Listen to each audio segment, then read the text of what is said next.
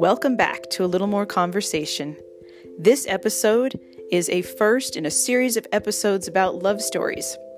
And I'd like to dedicate this episode to my brother and his new bride who recently wed during this crisis that's facing our nation.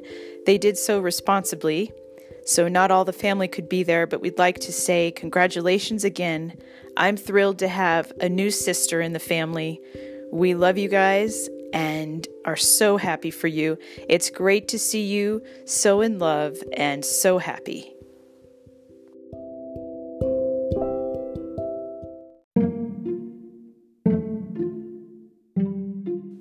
Before we get started talking about our first featured couple, I'd like to tell you a little bit of history about my mom and dad and their love story. They met on June 3rd, 1962. Mom had just finished her sophomore year of high school, and dad had just finished his sophomore year of college. He saw her at church in a beautiful white dress, and he said, Who is that? I love to hear those stories, and I know you do too. Well, it turns out that mom absolutely loved musicals.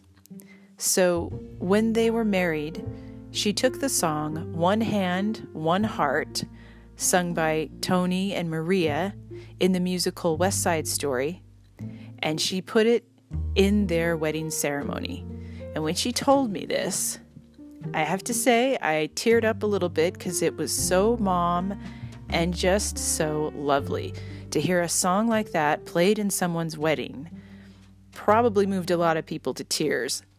I hear there were over 200 people and that it was just a gorgeous, beautiful ceremony. And she showed me the pictures, and it was absolutely lovely. And there's a couple that they really looked up to, and that couple was Roy Rogers and Dale Evans, our featured couple.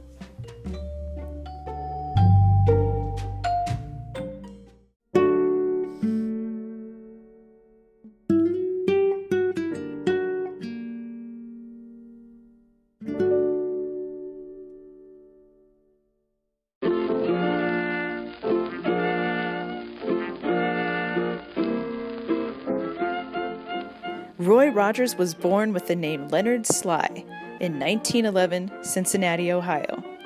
His birthplace would later be the site of the Riverfront Stadium, and Roy would be quoted as saying he was born somewhere around second base. His father, Andy Slye, was part Choctaw Indian, and his mother, Addie, was a polio survivor. The only boy in a family of three other sisters, he helped his dad run the farm, and when times were tough, he dropped out of school to help him at the shoe factory. Roy loved to sing, and yodeling was his forte. So even though he was painfully shy, he was known to call square dances in his spare time. His sister Mary later married and moved to California, and as Roy and his father struggled to keep things going, Roy mentioned to his father the idea of heading to California to see what was out there. Maybe it would be a better life. His father agreed, and in 1930 they moved the entire family to California. 1931 was the height of the Great Depression, and Roy got a job picking peaches for Del Monte and living in a labor camp. He would say that life was very similar to the description in John Steinbeck's book, The Grapes of Wrath. One day his sister Mary was listening to him sing and she mentioned that he should audition for the local radio station's Midnight Frolic. Roy reluctantly agreed, and when it was his turn to sing, he froze in his seat, and his sister had to convince him to get on stage. He finally did, and was later asked to join the Rocky Mountaineers, later named the O Bar O Cowboys. Eventually, he would end up helping to co found the Sons of the Pioneers, during this time, Roy met and married Lucille Ascolese. But touring proved to be a strain on their marriage, and they divorced in 1936. He met his second wife, Arlene, when she called a local radio station offering to bake the fellas a couple of lemon meringue pies if Roy would sing her requested song, Swiss Yodel. Arlene and Roy married in 1936. They adopted their first child, thinking they couldn't have children, and named her Cheryl. They later had two more children, Linda Lou and Roy Jr.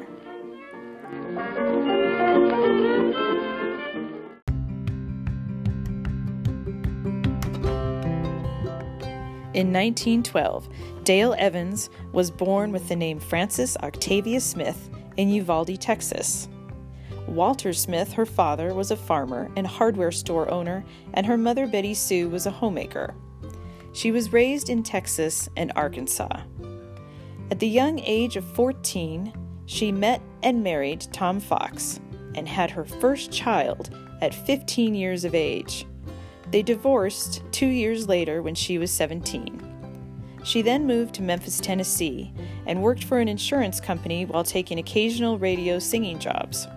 Her second marriage to August Wayne Johns soon ended, and she moved to Louisville, Kentucky, where she became a popular singer on the local radio station and took the official name Dale Evans. In 1936, she moved to Dallas, Texas, and became a popular radio singer. She married composer R. Dale Butts and moved to Chicago, singing on the radio and was eventually discovered and signed with Fox and later with Republic Pictures.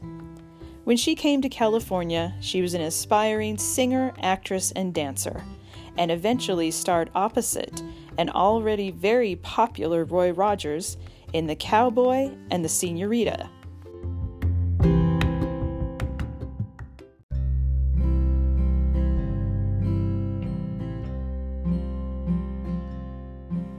Roy's movie career soon took off when he had a chance to audition for a singing cowboy role at Republic Pictures. He didn't have an appointment, but bravely walked in with the group that did, ready to audition when he received a tap on the shoulder. Thinking he was going to be thrown out, he turned around and saw Sol Siegel, who recognized him from the Sons of the Pioneers. Roy began his movie career starring opposite Gene Autry and playing a villain with a black hat singing behind the bars of a Hollywood jail. In 1938, a 26 year old Roy got his big break when Gene Autry didn't show up to film Under the Western Stars, so they gave the job to Roy. He was an immediate hit, riding a horse named Golden Cloud, who was already used to starring in westerns.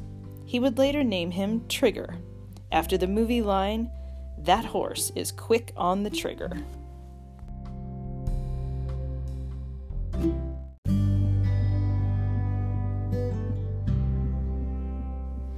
Roy soon earned the name King of the Cowboys. From 1942 to 1954, he was the number one Western star. Kids loved Roy Rogers, and Roy Rogers loved kids.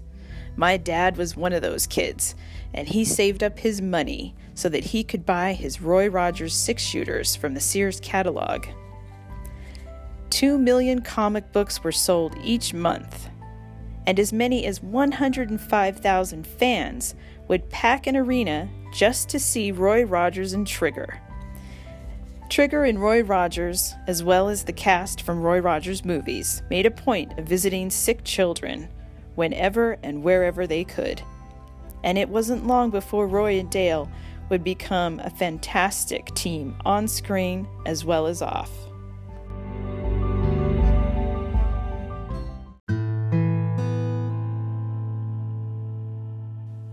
In 1946, after Roy's son Dusty was born, his wife Arlene died a few days later from a blood clot.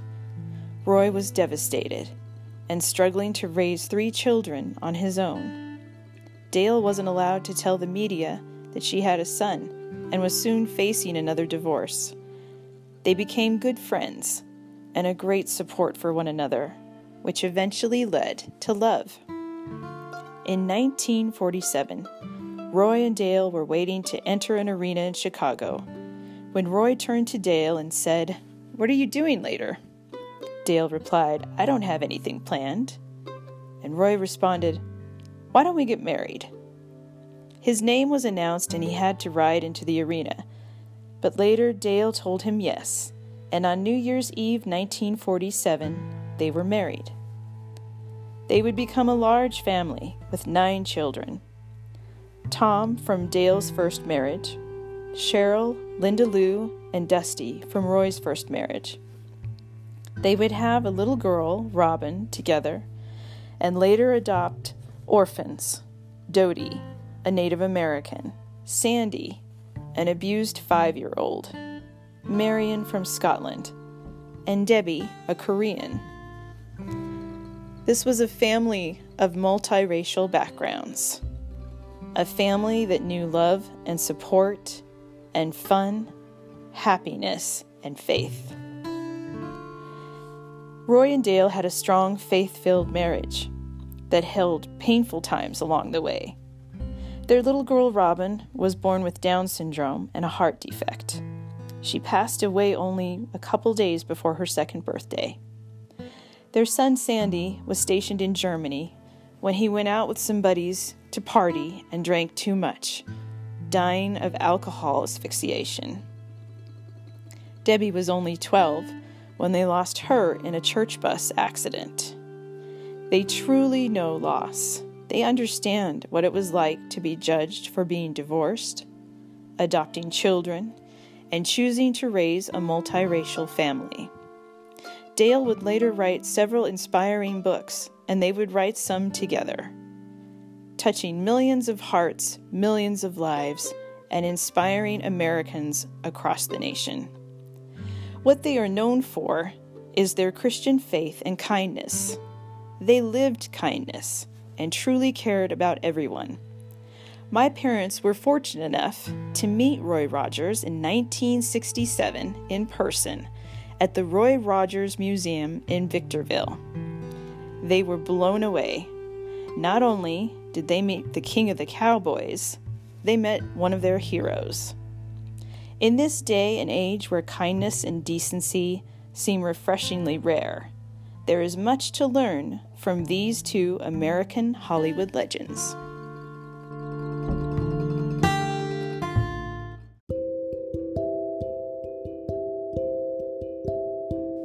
Before we wrap up this episode, I would like to say happy anniversary to some special people in my family celebrating anniversary milestones to Laura and Tom, who celebrated their 45th wedding anniversary, to Gina and Tom, their 37th.